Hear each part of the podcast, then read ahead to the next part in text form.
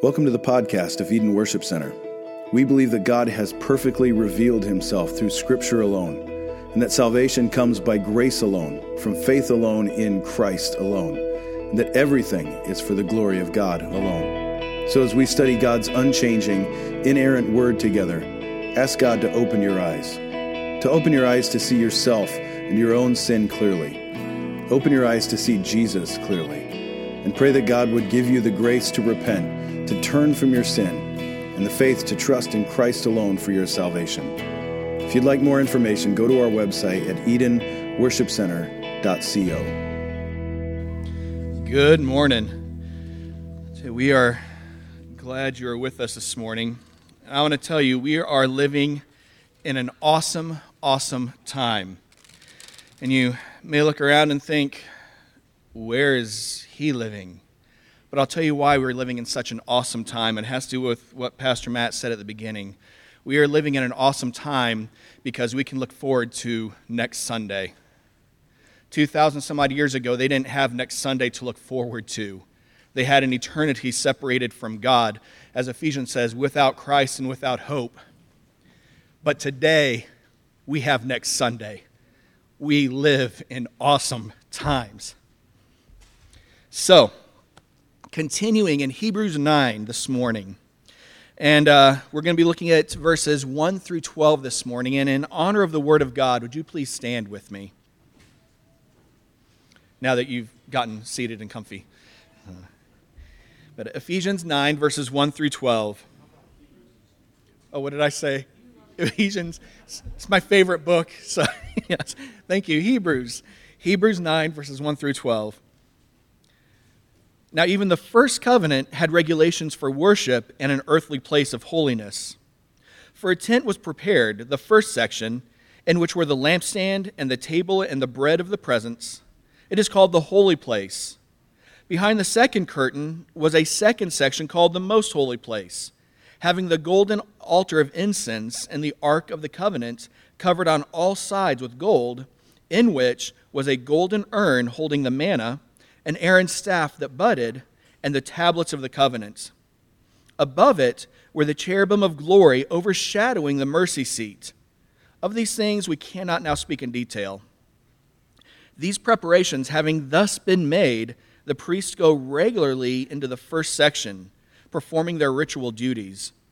But into the second, only the high priest goes, and he but once a year, and not without taking blood which he offers for himself and for the unintentional sins of the people. By this, the Holy Spirit indicates that the way into the holy places is not yet opened as long as the first section is still standing, which is symbolic for the present age. According to this arrangement, gifts and sacrifices are offered that cannot perfect the conscience of the worshiper but deal only with food and drink and various washings, regulations for the body imposed until the time of Reformation.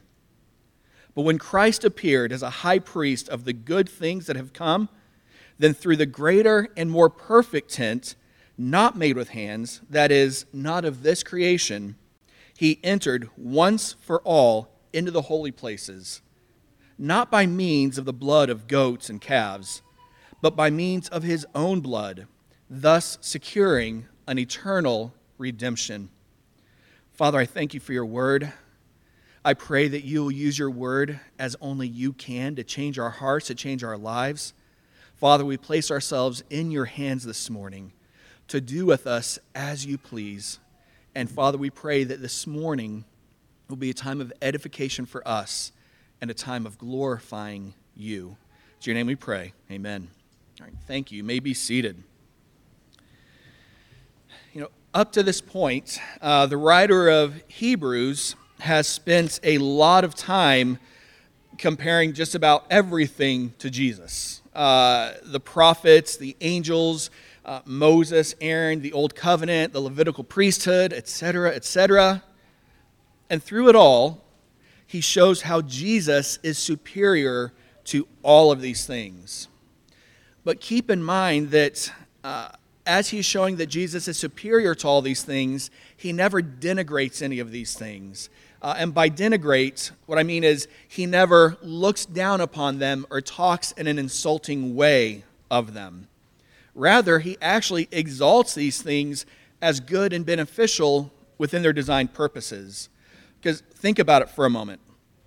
If I wanted to convince you that I am of superior intelligence, I am superior in fatherhood, I'm superior in manliness, how would I do it? I would say, compare me to this guy. You know, it's, it's not hard to see how I'm superior to this guy when it comes to fatherhood. It's not hard to see how I'm superior to this guy when it comes to intelligence or just overall manliness. See, when you want to prove the superiority of something, you compare it against the best there is. So, if all of these things that the writer of Hebrews has been comparing Jesus to are useless or purposeless or just plain bad, then telling us that Jesus is better than all these things isn't really saying much. It's not really saying much.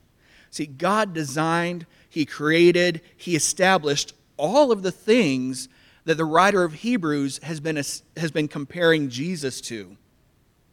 So rather than looking at the Old Covenant and the prophets and Moses and Aaron and the Levitical priesthood, rather than looking upon those and dismissing them as useless or bad.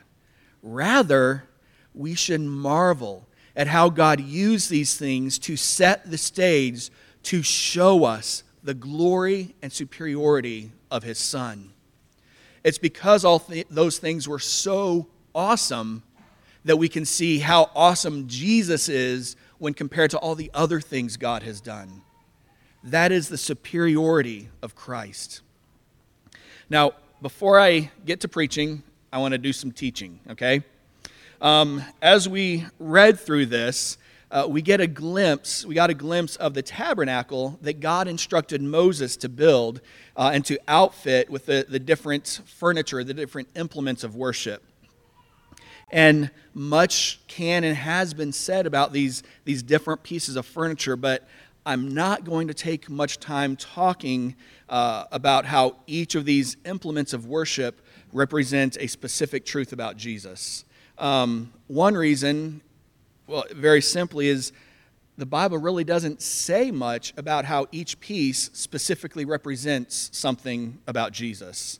Uh, now, if the Bible doesn't say it, I can't teach it as absolute truth. Now, do I think these things can be a wonderful picture about certain things about Jesus? Absolutely. They can be a wonderful picture of certain things about Jesus. You know, the, the lampstand, the table, the bread, the altar of incense. They can make some wonderful pictures about some things about Jesus. But can I teach that they absolutely represent these things? I can't. Uh, it seems nitpicky but the thing is, when we start playing loose with what the Bible specifically says, or in this case, does not say, when we play loose with that and what we think it may mean, we open the room, we open room for error. Uh, let me give an example. Take the lampstand. Uh, I've heard that it represents Jesus as the light of the world. I've heard that since the lampstand was the only source of light in the holy place, that as long as Christians are in Christ, we are the light of the world. Another way I've heard it put is that uh, the lampstand it was made of a central shaft with six branches coming off of it, and these six branches represent man because six is the number of man, and Jesus as the central staff makes seven, and seven is the number of completion. Therefore, it means that we are only complete when we are in Christ. Now, which of these does the Bible say is the correct interpretation of the lampstand? All of them? None of them? It says nothing.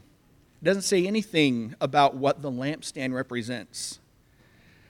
So that's why it can be dangerous to take things like this and teach them as absolute truth, saying this is what it represents. Because you can make anything represent anything else as long as you get creative enough. Second reason, I'm not going to spend a whole lot of time uh, talking about those things well, basically, if you read these verses, God apparently did not see it as necessary to have the writer of Hebrews go into all of this. Uh, he didn't tell the writer of Hebrews, hey, go tell, and how, e- tell how, how each one of these things represents something about Jesus.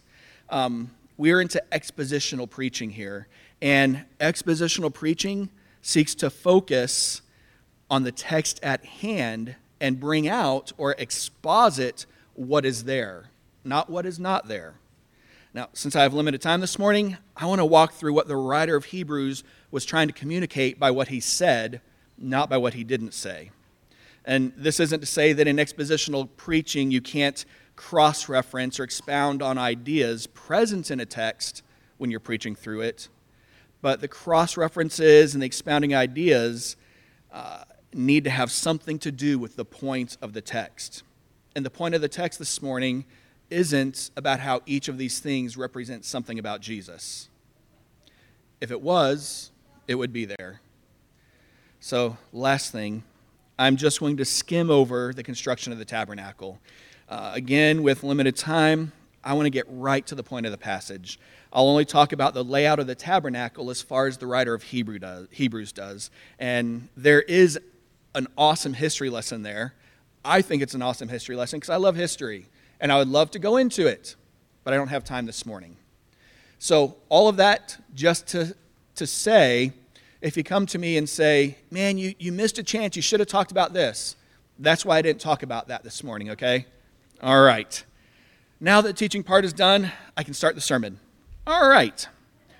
Verse 1 and the beginning of verse 2 tells us Now, even the first covenant had regulations for worship and an earthly place of holiness. For a tent was prepared. Uh, when we say tabernacle, that literally mean, it means tent. So when we talk about the tabernacle that God had Moses um, prepare, build, it means tent, tabernacle, tent.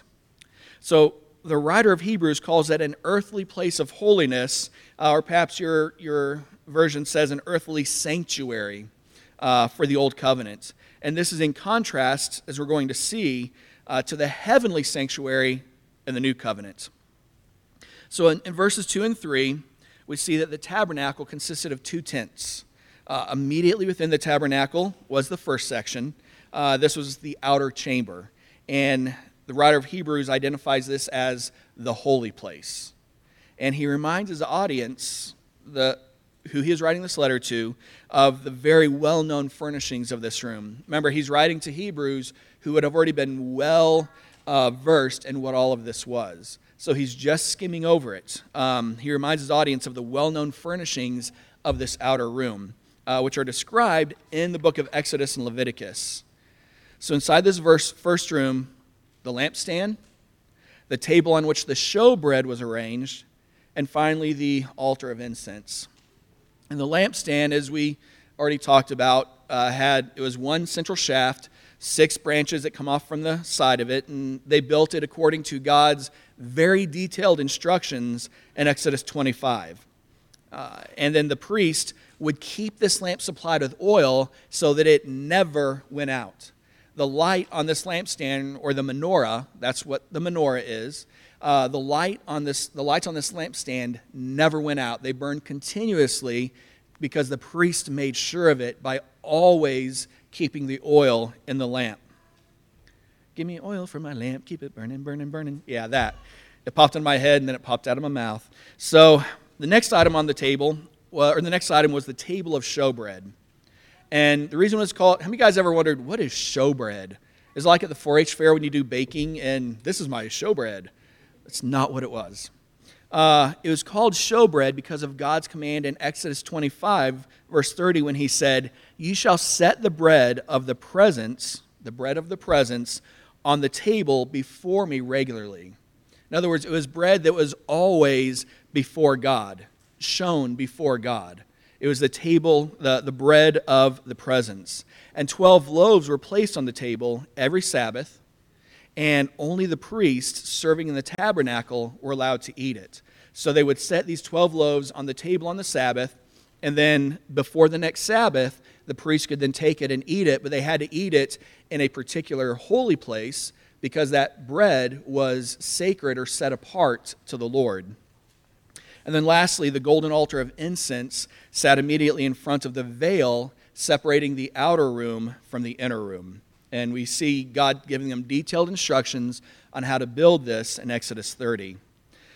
And so every morning and evening, when the priests came into the holy place to keep the lampstand burning, they also refreshed the incense for this altar. So it was constantly going.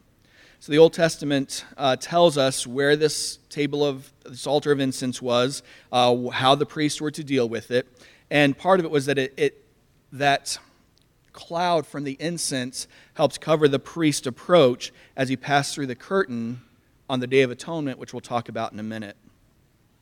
So the writer of Hebrews tells us that he tells us about all these different pieces of furniture, but then he says this of all these of these things we cannot now speak in detail.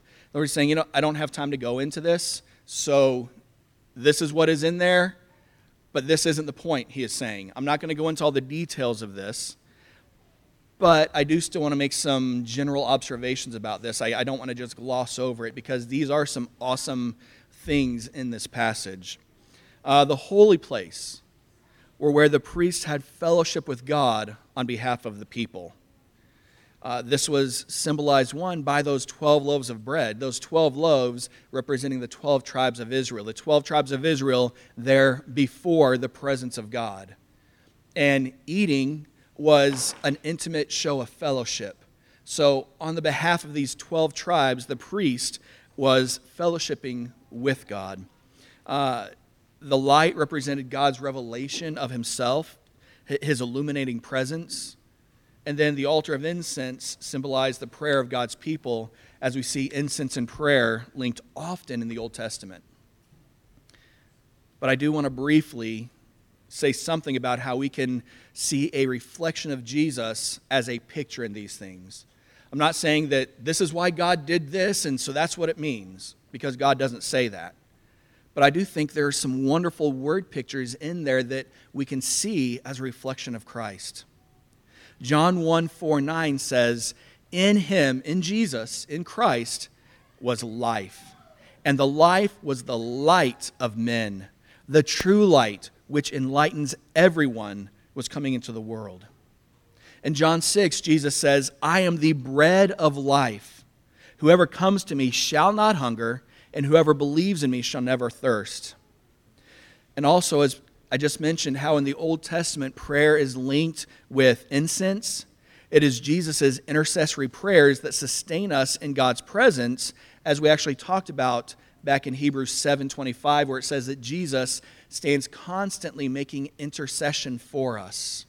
So there are some wonderful pictures that we can see as a reflection of Christ in those things but I'm going to leave it just as that. They're wonderful pictures.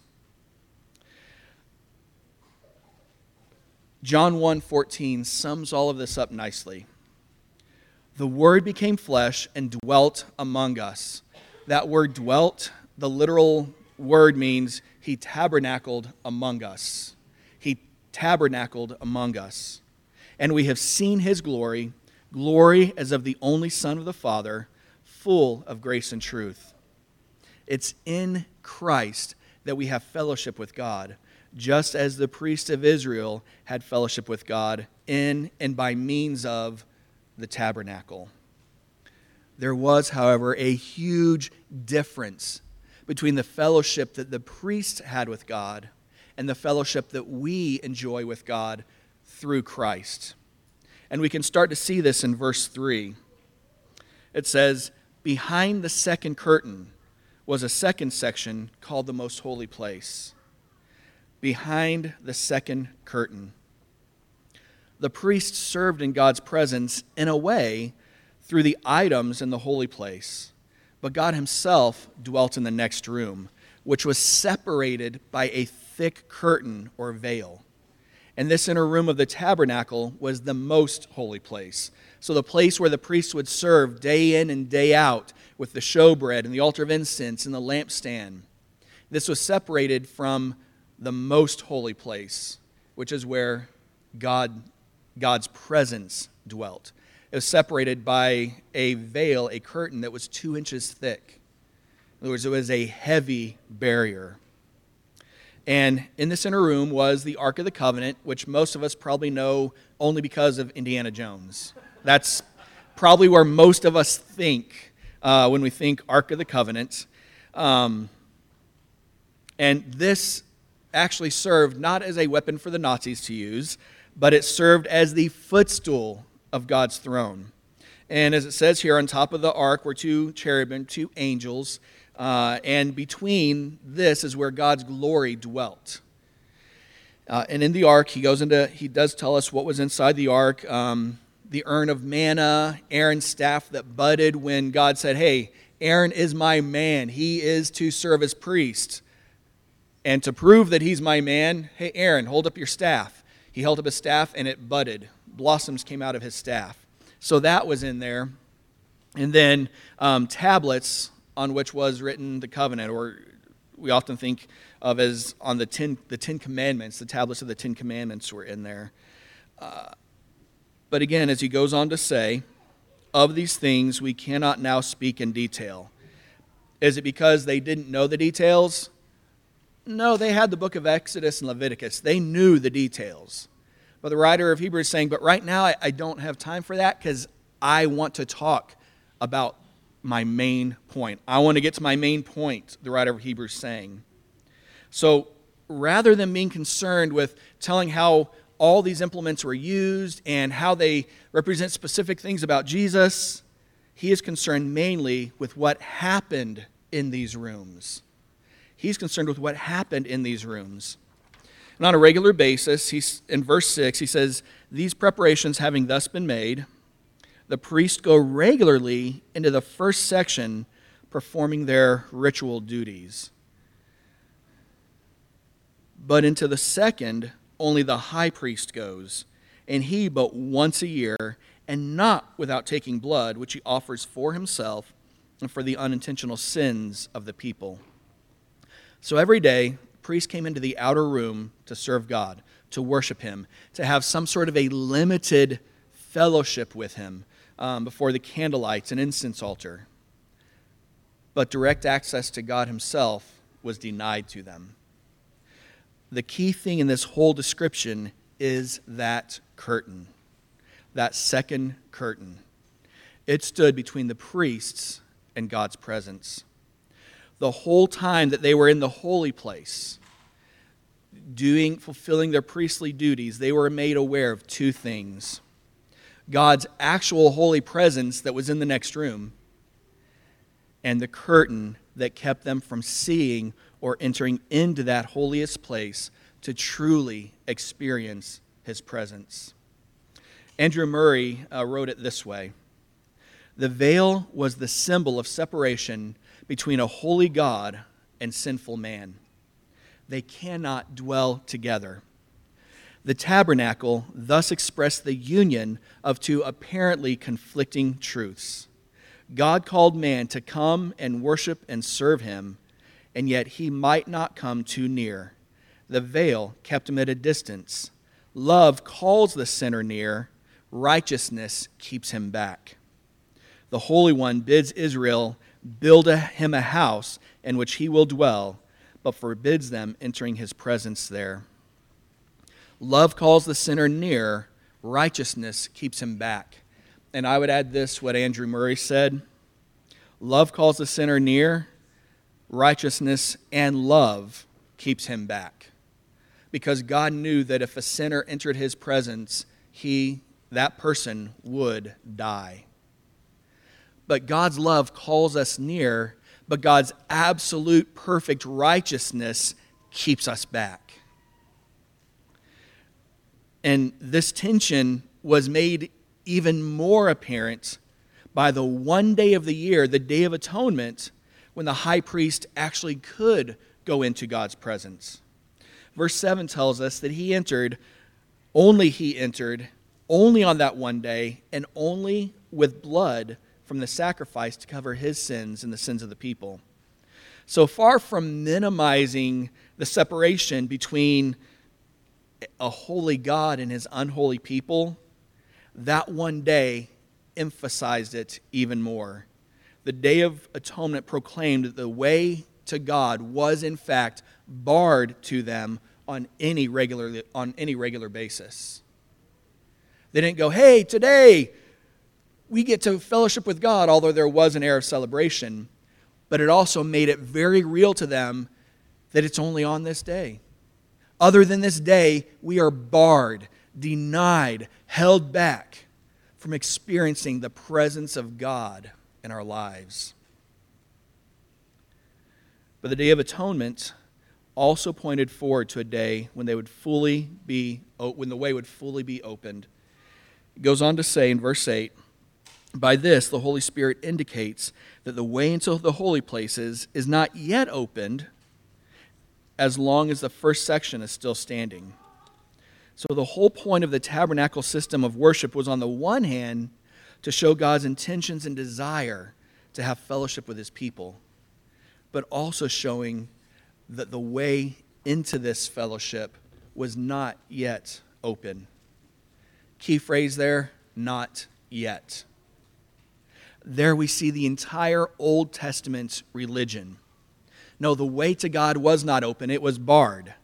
But thankfully, God didn't leave it at simply not open, but says not yet open. And then verses 9 and 10 complete this uh, look at the earthly sanctuary and the, the whole system of worship attached to it. Verse 9 tells us that according to this arrangement, gifts and sacrifices are offered that cannot perfect the conscience of the worshiper. As sinners, we have an inner consciousness of guilt. And this inner consciousness of guilt keeps us from drawing near to God. Even as Christians, how many of you sometimes think, I can't ask God to forgive me again for this? How could God ever forgive me? How could I can't go to God with this? Even as Christians, we struggle with that. Our conscience sometimes keeps us uh, from approaching, from drawing near to God. Sin had that effect in the garden. Adam and Eve hid from God after the fall. And it has the same effect on us. See, this was the biggest problem in the Old Covenant. The curtain in the tabernacle was a barrier erected by God. But there's another barrier within us. Knowing our guilt, we naturally erect our own barrier against God. We dread drawing near to his presence. We dread seeing him in his holiness. And we also dread him seeing us in our sin. It says the sacrifices of the Old Testament cannot perfect the conscience, conscience of the worshiper. They were external rituals, rules about food and drink, outward ceremony, regulations. This is the point of verse 10, which talks about regulations for the body imposed until the time of Reformation. And this is actually what Pastor Matt uh, has been talking about the past couple of weeks when in Jeremiah, God says, I will take their hearts of stone and give them a heart of flesh. No longer will they te- have to teach one another, saying, Know the Lord. That's this time of reformation that he's talking about here. And again, Pastor Matt has covered that, so I'm, I'm not going to uh, talk about that a whole lot. See, the Israelites could sacrifice animals day after day after day without having their consciences ever truly cleaned. They could sacrifice animals day after day and never have peace about drawing near to God in His holiness. Until that happened, there could never be the fellowship between God and His people that God desired. F. F. Bruce writes The really effective barrier to a man or woman's free access to God is an inward and not a material one, not a physical one. It exists in the conscience. It is only when the conscience is purified that one is set free to approach God without reservation and offer Him acceptable service and worship. So, without a new heart, without a conscience that has been cleaned, man cannot come near to God. And there is no way for a man to create for himself a new heart and a clean conscience. Without those things, you cannot come near to God, and you are powerless to create those things. On our own, we are forever doomed to an eternal existence, exiled from the presence of God. And when you say it like that, it doesn't sound that bad. Uh, I'm exiled from the presence of God. No, th- this isn't like being exiled from your homeland, where, yeah, I'm never going to see my family again, but decades from now, I will have had time to make new friends, new loved ones, to make a new life for myself. It's not that kind of an exile when it's exiled from the presence of God. To be exiled from the presence of God means to be exiled from the presence of hope, exiled from the presence of love, exiled from the presence of peace, exiled from the presence of joy. You will never again experience any of those things because they all find their source in God. Without God, you have none of those things. The writer of Psalms in Psalm 16 says, In your presence there is fullness of joy. In your right hand there are pleasures forevermore. So there we are. There's a barrier between us and God, a barrier that means that for eternity we will be exiled from the presence of God, never to experience joy or peace or hope or love ever again. And then verse 11. But when Christ appeared, but when Christ appeared. So it's like the writer of Hebrews is saying, we were exiled from the presence of God by barriers that were impenetrable. But then Jesus came. Uh, some of you may be familiar with the Latin phrase "Veni, Vidi, Vici." Uh, you may have heard it. Uh, he came. I came. I saw. I conquered.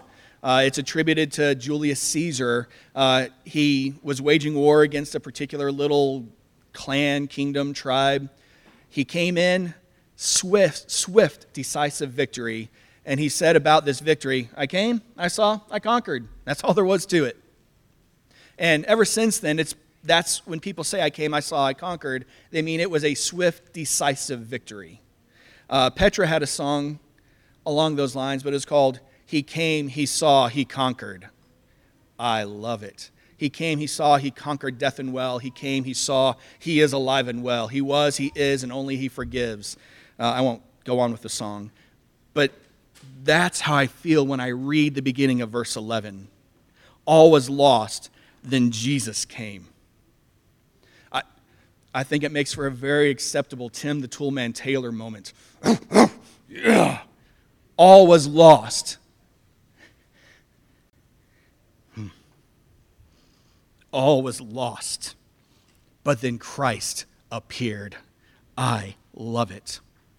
And just so you know, I'm not the only one who thinks this way. Turn over to Matthew 21.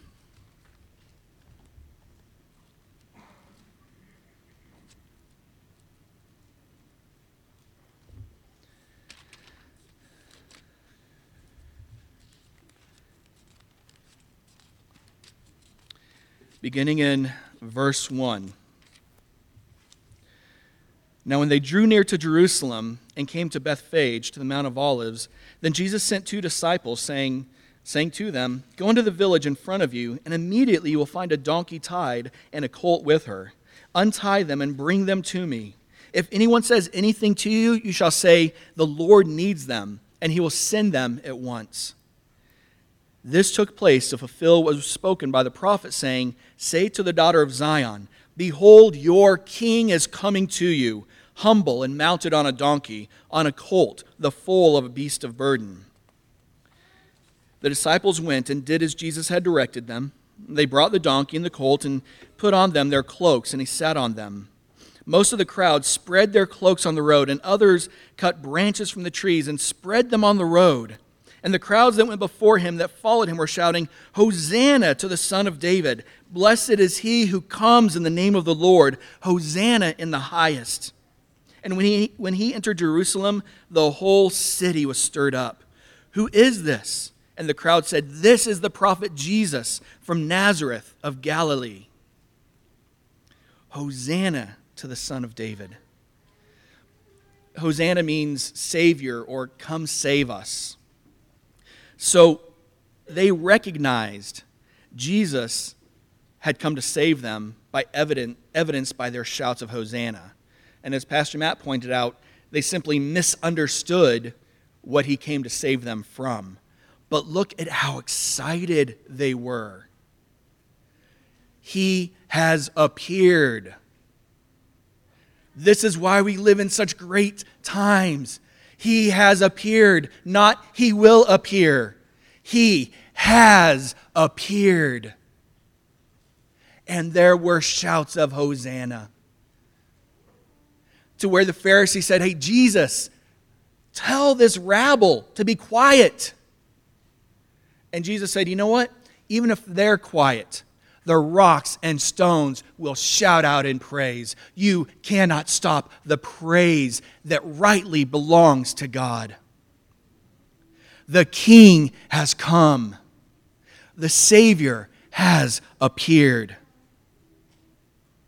When Christ appeared. When you read that verse in Hebrews, in Hebrews 9, when you read that verse, I want to ask you a question. Does a cry of Hosanna well up in your soul? My Savior! Hosanna! Christ has appeared. Does a cry of Hosanna well up in your soul? The King has arrived. My great high priest has appeared. Blessed is he who comes in the name of the Lord. See, we remember today as Palm Sunday the, the day that Jesus entered Jerusalem as its eternal and soon to be conquering king, even though, in the eyes of most of them, he appeared to be conquered. But make no mistake, he was the conquering king. We are familiar with the shouts of the people crying out, Hosanna. We know also that those cries of adoration would soon enough turn to shouts of condemnation we read what the writer of Hebrews says about when Christ appeared. In verses 11 and 12, he says that it was by his sacrificial death that Jesus has done what all the sacrifices of the Old Testament could not do. He did not merely cover our sins like the high priest and those sacrifices, he took them upon himself, removing them by his death on the cross. I want you to think of the most terrible thing you have ever done. That dark secret that maybe haunts you. And the great truth that if people really knew, that they would condemn you out of hand. God, who knows that secret and who does see that sin, has placed it upon his own Son so that you will not be condemned and that is why when you see things like Justin or Kevin or Josiah, that you will not find that condemnation here either. God does not condemn you, and neither do we.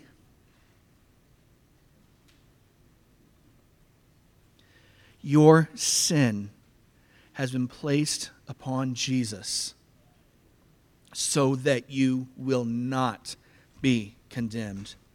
And this is the point of Paul's great statement, Colossians 2, verses 13 and 14.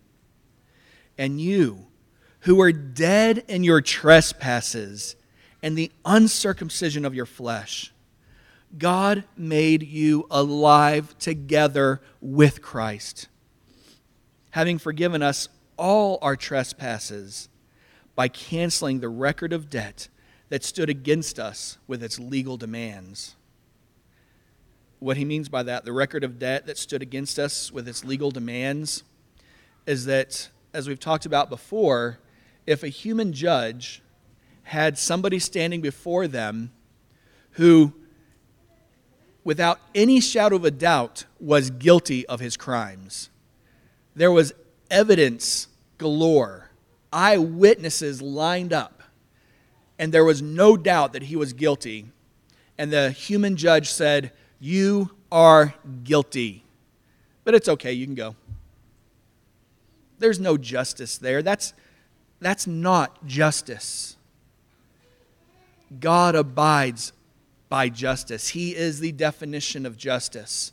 So that's what he's meaning when he says that debt, our sin, stood against us with legal demands. For God to be a just God, he must punish our sins. That sin stood against you. How did he cancel that debt? When we read of the crucifixion of Christ, we read where he says, It is finished. And it says he bowed his head and gave up his spirit. Just real quick, notice he bowed his head and gave up his spirit. Nobody took Jesus' life from him, he willingly gave it. But I want to focus on the it is finished. He doesn't mean, okay, I'm about to die. That was actually a legal commercial term that means the debt is paid.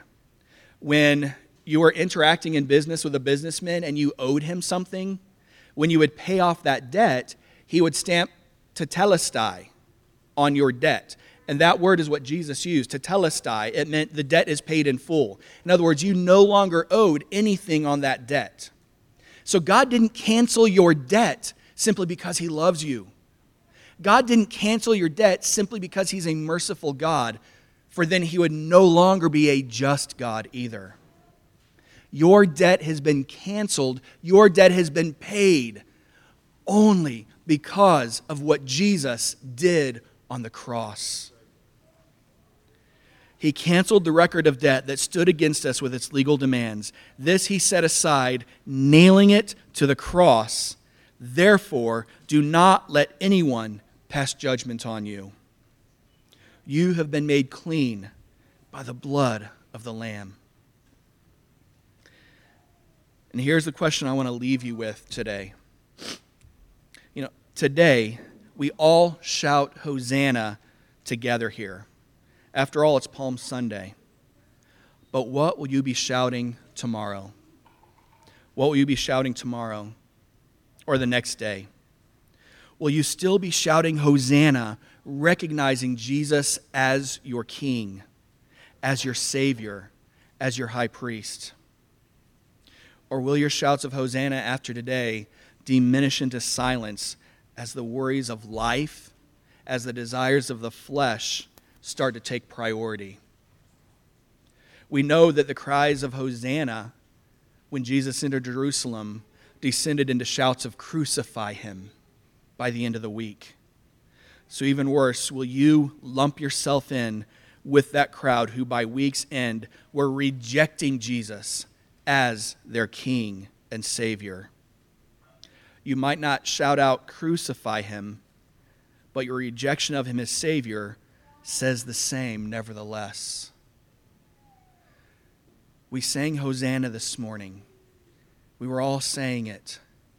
But was it real for you? Or was it the words of a song that you were singing? Were you truly crying out, Enjoy, Hosanna, Savior.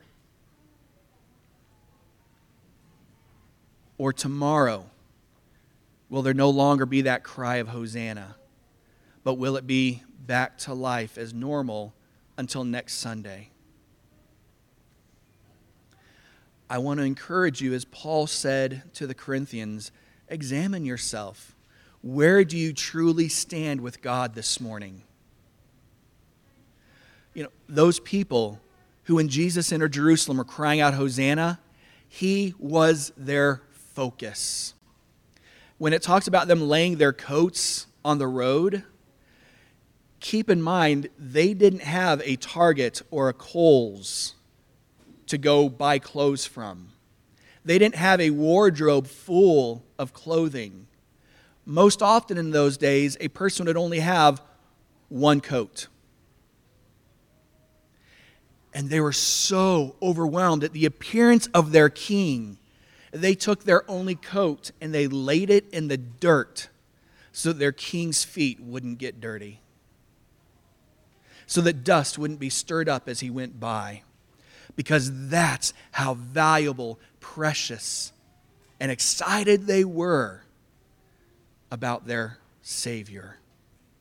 Is that your heart toward your Savior, your high priest, your king, that you will lay your best on the road for him? That's an everyday thing. It's an everyday thing. And when we're not willing to lay down our best daily, then it's a sign we are well on our way to the shouts of crucify him on Friday. What does your life look like? Not just today when you sing Hosanna, but tomorrow and the next day. Is it still Hosanna? Or is it life as usual? Let's pray as the praise team comes up.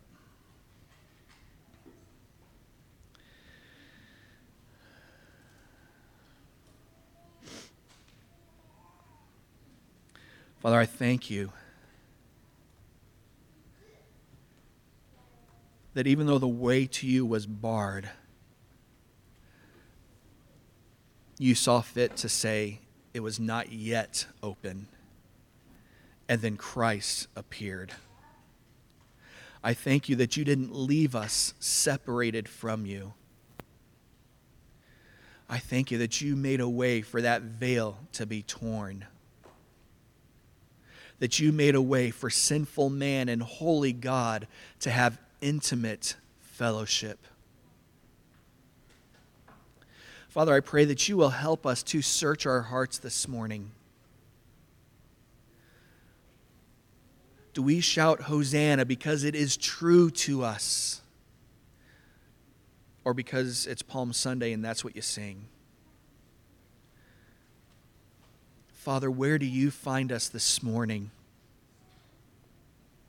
And Father, by your grace, I pray that if you find us simply shouting Hosanna because that's the song we sing today, that you will work in our hearts and our lives to truly reveal to us the incredible gift that Christ is to us. That when Christ appeared is a cause for the greatest of celebrations. The Father, we don't have to look forward to a Messiah appearing. We can look back to that He has appeared. Father, work in our hearts to be more excited about that than we are about a ball game, than we are about the buck that we got, than we are about the deal that we got on our new coat.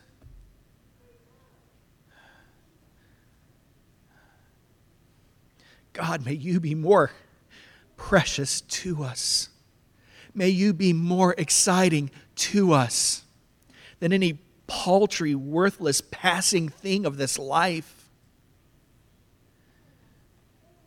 May we find our reality and our identity in who you are.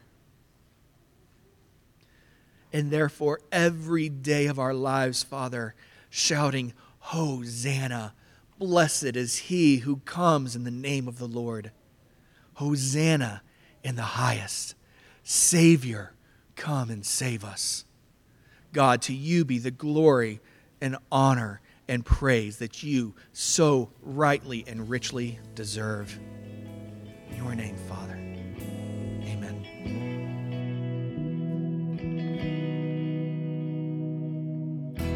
Thanks for joining our online service. We pray it was a blessing to you. We are grateful for these resources God has provided, especially in this time of pandemic and separation. If you'd like to find out more about EWC and give tithes and offerings in support of this ministry, visit our website at edenworshipcenter.co.